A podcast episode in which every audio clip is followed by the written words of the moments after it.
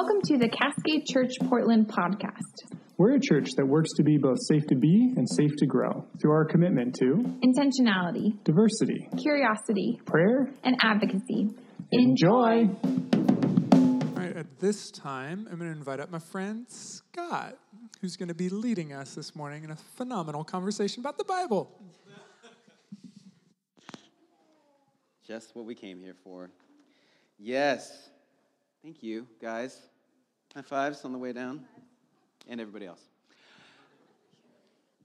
Yes, uh, we are in a series, if uh, you're paying attention to series, uh, called Biblio Idolatry, uh, how we can make the Bible an idol. Every church in America is actually having the same conversation. That's not true. No, uh, probably you've never been to a church that even discussed that, right? Um, and so uh, this morning, I am. I was given kind of, uh, you know, kind of talk how talk about what you want to talk about. And so I want to actually talk about the because we're looking at different filters about the filters we bring to the Bible, and I want to talk about the filter of want that we bring to the Bible. So uh, we read the passage before um, of the story of Bartimaeus, right? So there's this, uh, there's this, there's this. Uh, this is like kind of at a. It, it, helps us to understand the context. This I actually think this picture is really great. Um, you know, none of it's true. It's just an artistic explanation of it. Uh, but Jesus, his ministry is building momentum. Like he's been teaching for a while, there's been people following him, and they're, and they're slowly making their way to Jerusalem. And so there's, this, there's a lot of momentum with this movement. All right? Lots of people around, a lot of people talking about it.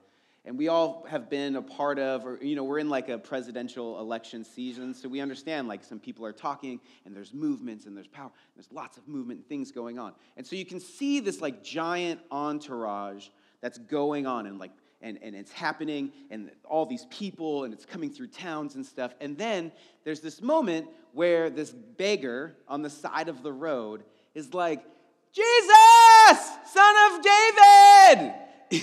and people are like, hey, calm down, right? Calm down. Because it's embarrassing, right? It's embarrassing and kind of like not in the. Uh, not in the values and the thrill of what this movement is. And uh, this, this like parade of religion is going by. And what we often think about people who are on the side of the road or the beggar in this situation is like, hey, this guy might need help, but you know who shouldn't be the person helping him in this moment? Is the leader of this movement, right? Because if it's just like some money or something like that, like somebody else can help him out.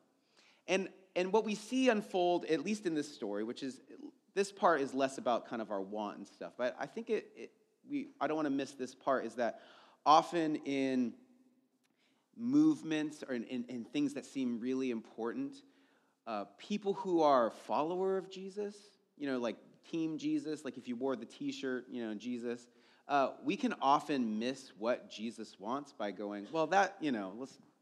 There's something else going on. Like, yeah, sure, I get that, but you know, here, just take care of it. Let's keep going. We got this thing going on. But what we actually see is that Jesus hears this and then says, Bring him to me, right? And so, those of us who've been on Team Jesus for a while, we can often like miss what's happening because we get caught up in the moment of what we think we're supposed to be focusing on. And then those of us who feel like maybe we're on the side and, and there's all of this stuff going by and you're like, I don't know how to participate in it. And, but I just, I, I, would like to, I have a question. I, uh, would you see me over here and stuff? That often we think that we can maybe be bugging Jesus or bugging the, the things that are happening, but quite the opposite, we see that Jesus is really interested in who is calling to him. Um, and so, just a little caveat at the beginning of the story of like, we can often miss what Jesus wants to be involved in, and, and we can often think that he, it's, you know, God's so busy with everything going on. How could he possibly listen to me at all? But, uh, so what we see here in this uh, passage unfolding is uh, this, this, he calls out, Jesus says, bring him here. And they're like, hey, great, come along, come in and see, uh, come, Jesus is calling you. And he asks them what do you want? What do you want me to do for you? And he says, I want to see. Now, uh, yeah, we'll get into that. Like when we start saying, like, what do we want? Like Jesus essentially says, what do you want from me? What do you want? When we start talking about wants, and desires and dreams are really like our wants kind of manifested, right?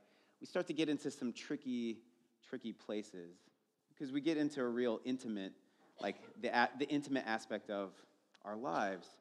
And it would behoove us to say, like, what is a dream? You know, I think a dream, often we say, like, oh, I have a dream one day, I'd like to do this, which we're getting in touch with our wants, our desires.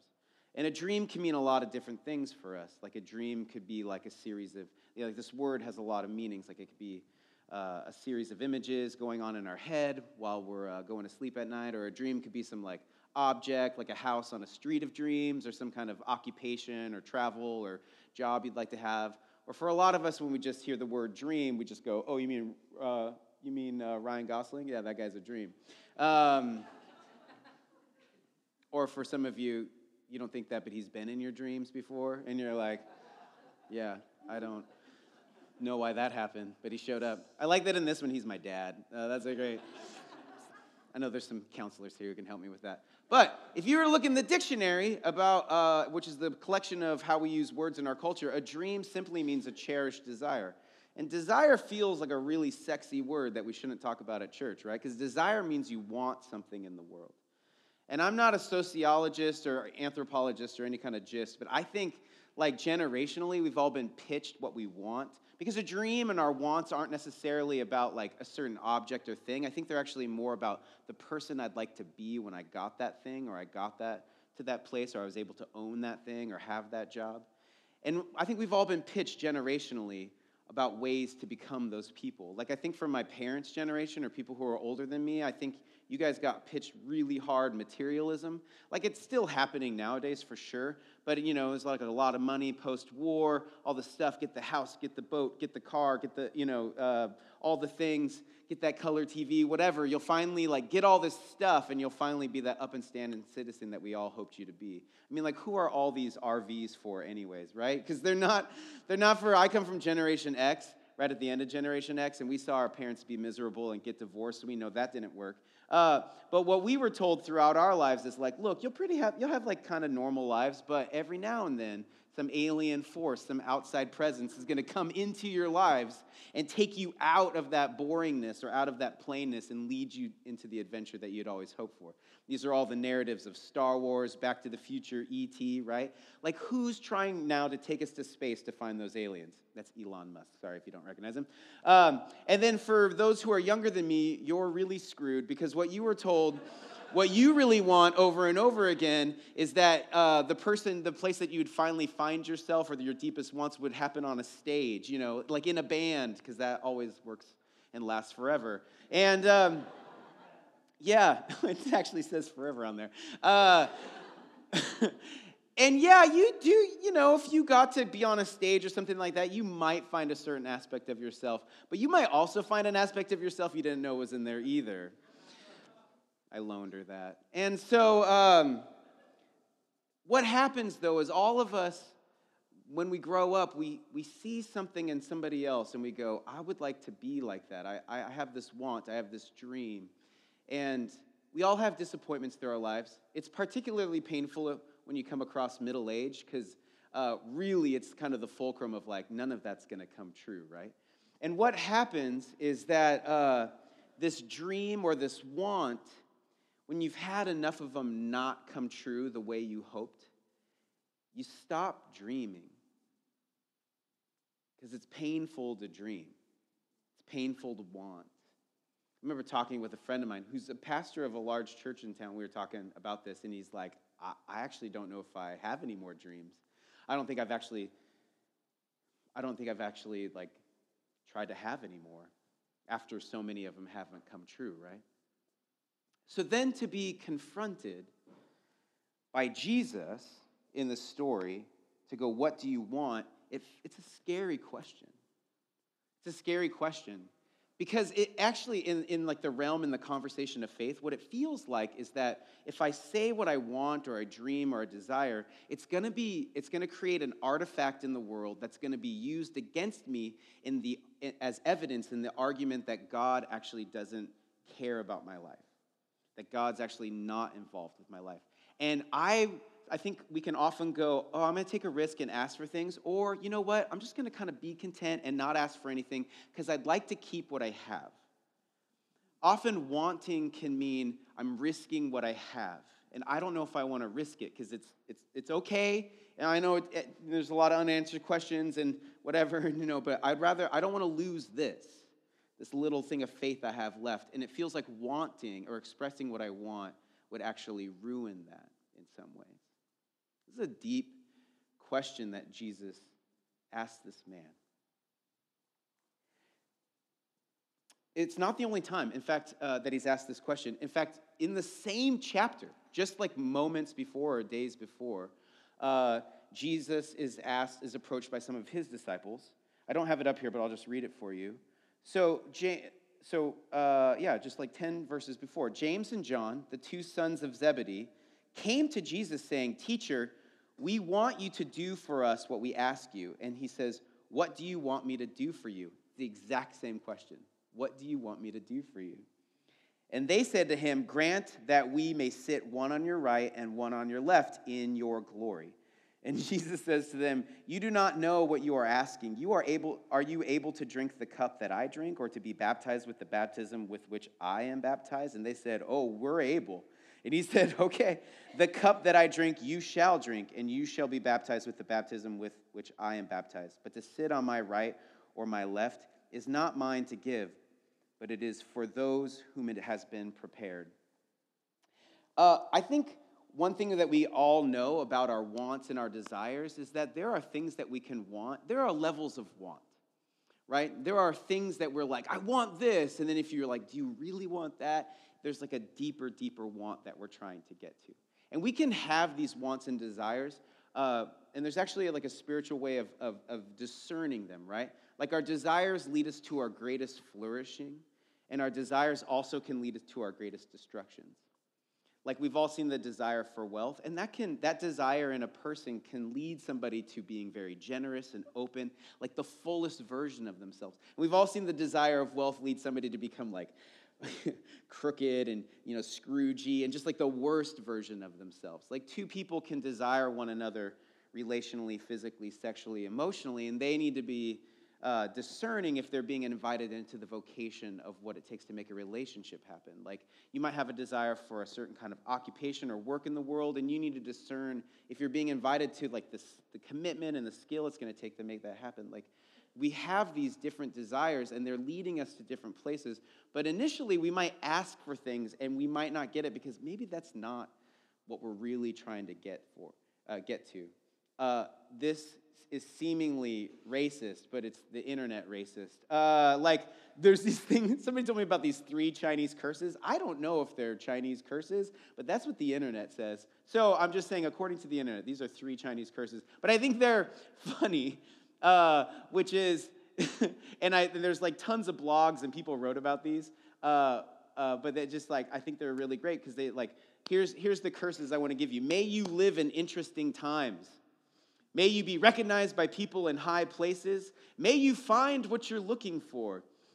And I think what's really great about these curses is isn't this kind of everything that we want? And whoever came up with these, whether it was a person from China or the culture of China or just somebody on the internet who said, This seems funny to say, uh, it's, it's pointing out like maybe what we want isn't actually what we want. Maybe what we want could lead us to a curse or actually something opposite.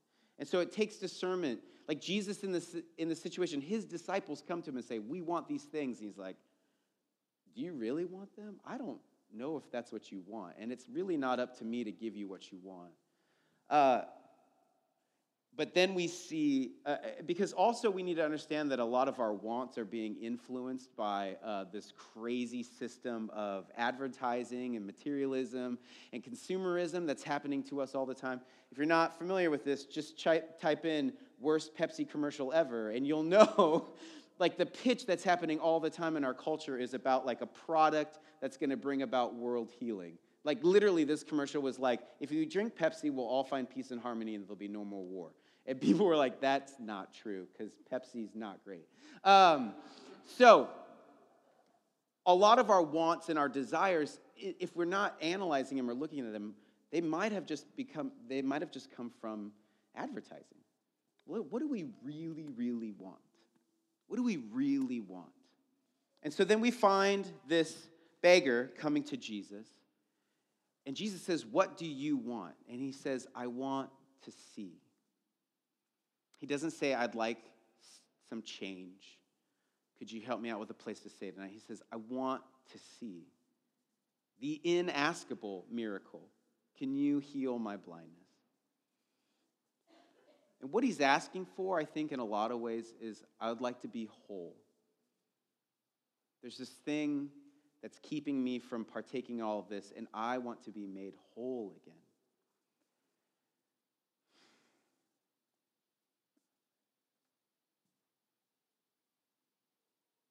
I think it's important to consider that um, maybe our deepest desires, our deepest wants,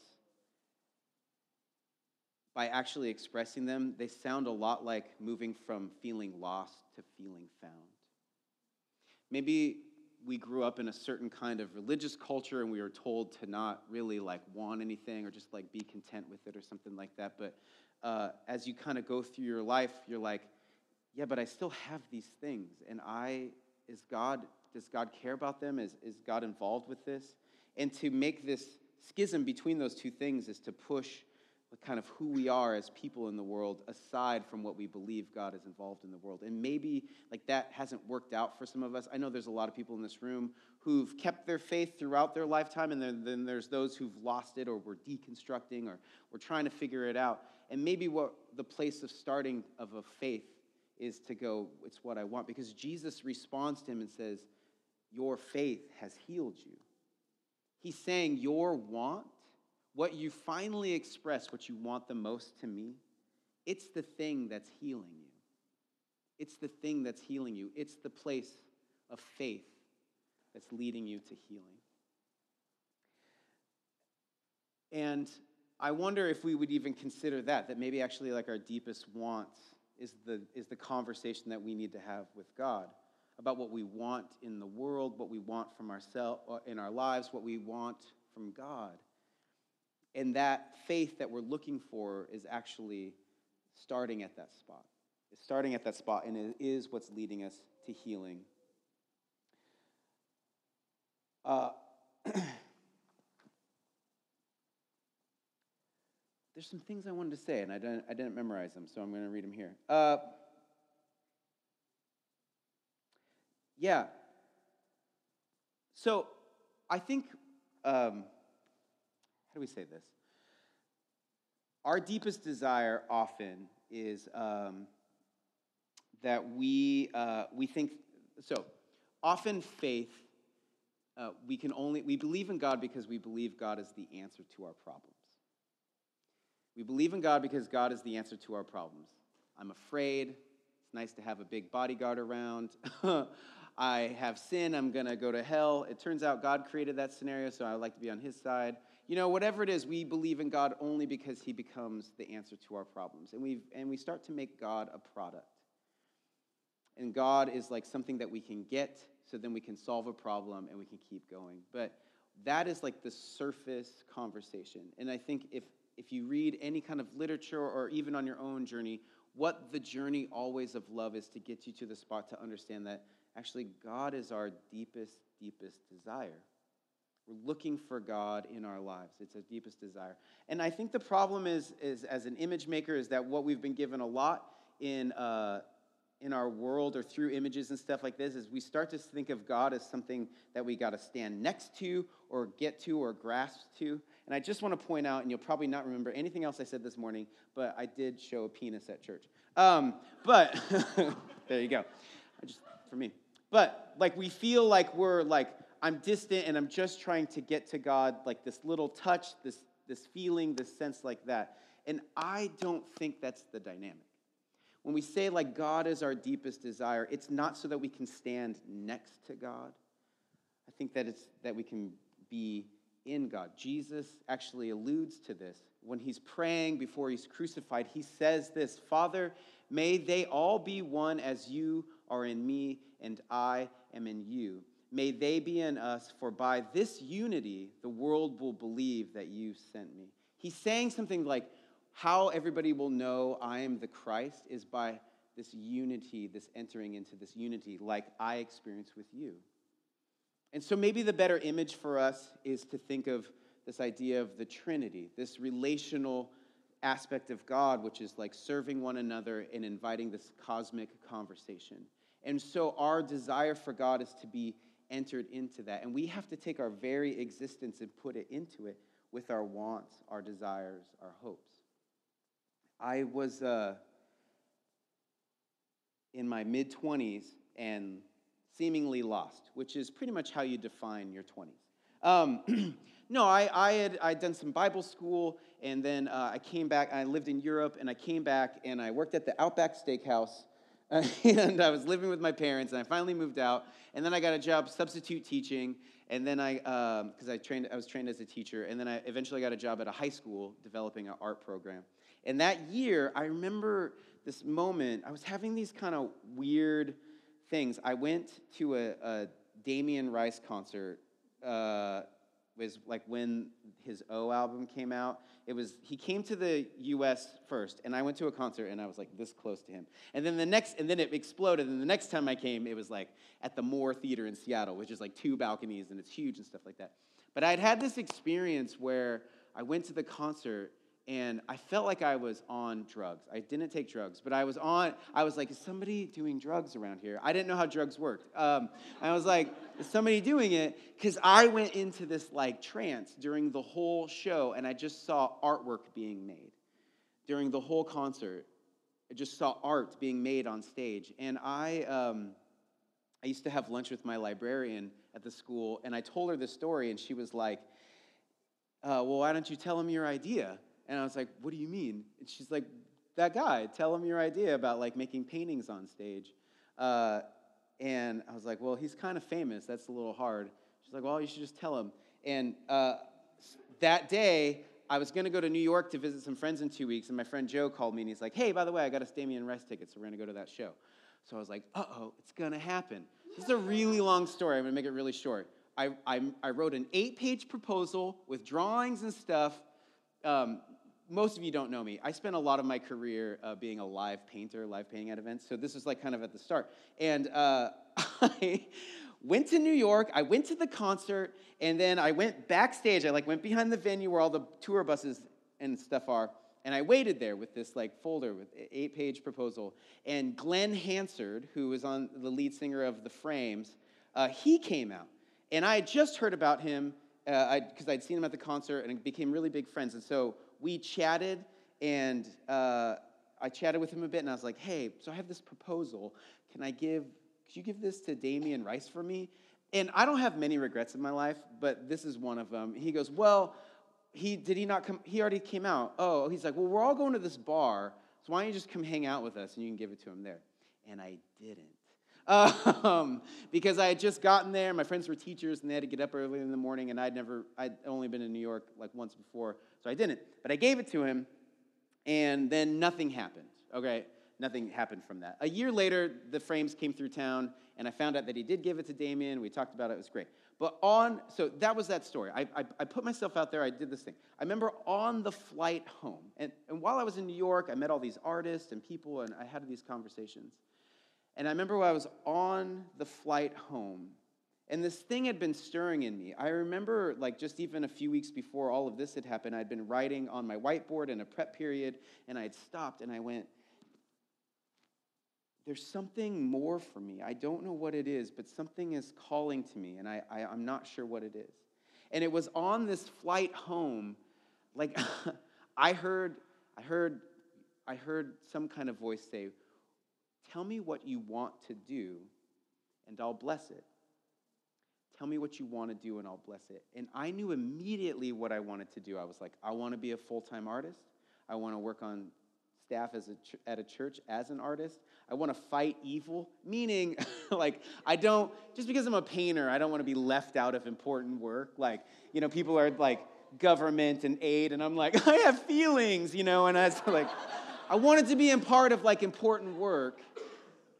And then I was like, and I want to go on tour with a band and make paintings. And uh, in that, that saying my want changed my life. Within, I quit my job teaching, I stayed waiting tables, but I, I got a, a church gave me an attic in their building. I started painting um, with them.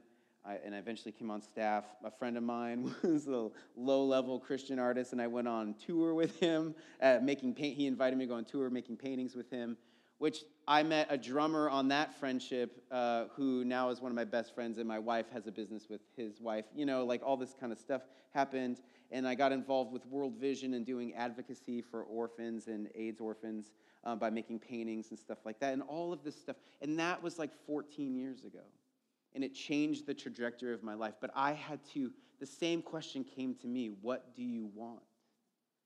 And when I said it, I lived into the calling that God was, had called me into. I didn't like stand next to God, I entered into the relationship that I was being invited to. So, we're on this series called Biblioidolatry. I haven't talked about, we've read the Bible, we haven't talked about the Bible. But I wanted to talk about like our wants and our desires because I don't, I think we need to understand that it is the pathway to, to know God and to enter into the life that God has for you. So when we read the Bible, uh, we bring a lot of wants and desires to the Bible.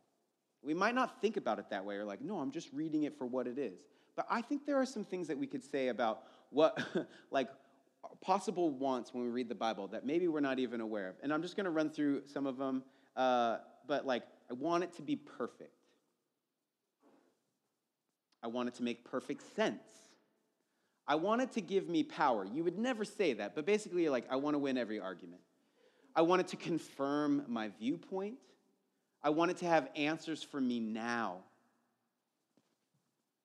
I don't know what to do, God. Mm. Has anybody else done that in their lives ever? totally have done it. Thank you, one person. Uh, I wanted to prove that I'm secure and safe. I wanted to alleviate mystery. I want to read it like I read books today. I wish it said everything, right? Do you know that, like, Peter, the Apostle Peter, had a wife? Uh, it says Jesus goes to his mother in law's house and heals his mother in law. You only have a mother in law if you have a wife. And actually, there's some, uh, through church history and tradition, I forget the guy's name, it's some you know, Roman name, but it's written that when, when Peter is crucified upside down, his wife is there and she gets crucified upside down. And she's very zealous for their faith. She doesn't appear in the Bible at all, right? Because that wasn't, like, I want it to be written like how we write books with everybody and every in every story, and it's not. It's like certain things are written in certain ways, and so maybe I can't find everything in there the way I'd like to find it in other books. And so I have these wants of what I want the Bible to do for me, what I want it to do, how I live in the world, and and often it can be frustrating because it can't accomplish all those things. But what happens is what we're what we're facing is our projection about what we want out of it. And, and that is not the way of love. If you've been in a relationship, you understand that love is about letting your wants and your projections go and, and receiving for what it is. And Richard Rohr has this great uh, love meditation about seeing our projections on things. And so I'd like to run through it. He goes, Hey, just take a rock, all right? Start with a rock. And uh, just try to love that rock. What happens when you start to love something that can't do anything for you? You start to think about all the things that it can. Uh, I could use this to as a paperweight. I could use this to throw it at somebody I don't like, or a doorstop, whatever. All of a sudden, all the narratives, all the things that you want from this thing come up. But he's like, Can you just love the rock for what it is? And then he says, Go start with, then go next to it like a tree oh, I could build a tree fort. This would make a great one half of a hammock hang. You know, this would be a good place to. Sh-. He's like, just love the tree. And then he says, uh, move to a person. Move to a person. Do I need all these things from this person? Can I just love this person? And then he says, eventually move to God. Do I need all these things from God or can I just love God because he's like, love is something that we grow into. And if we go all the way to our ultimate love all right away, he's like, we'll bring all of our projections with it and all of our wants or what we need it to be. But if we can start and move and grow into love, we'll let it be what it is. And I think that we can do that with the Bible.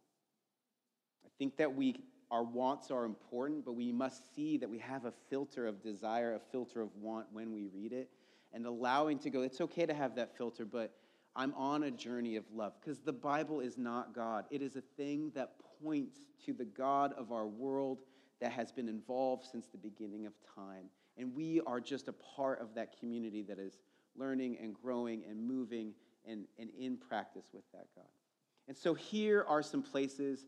I'm, you know, I'm not this isn't i'm not a biblical scholar. If we're going to somebody else is going to do a hermeneutic talk i guess. But these are some ways that as i've come and i've spent my life reading the bible and studying the bible here are some practices and ways that i approach with the bible. So an openness let it excavate you.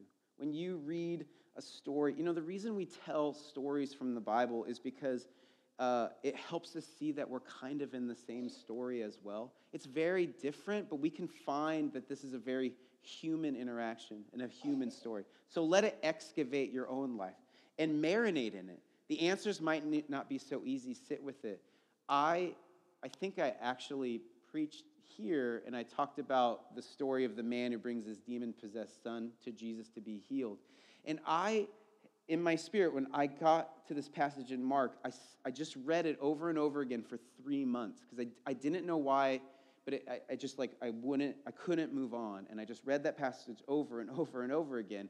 And I realized it wasn't apparent right away, but after three months, I was like, oh, it's because I have a son who has an incurable disease, and I can't do anything about it, just like this dad in this story.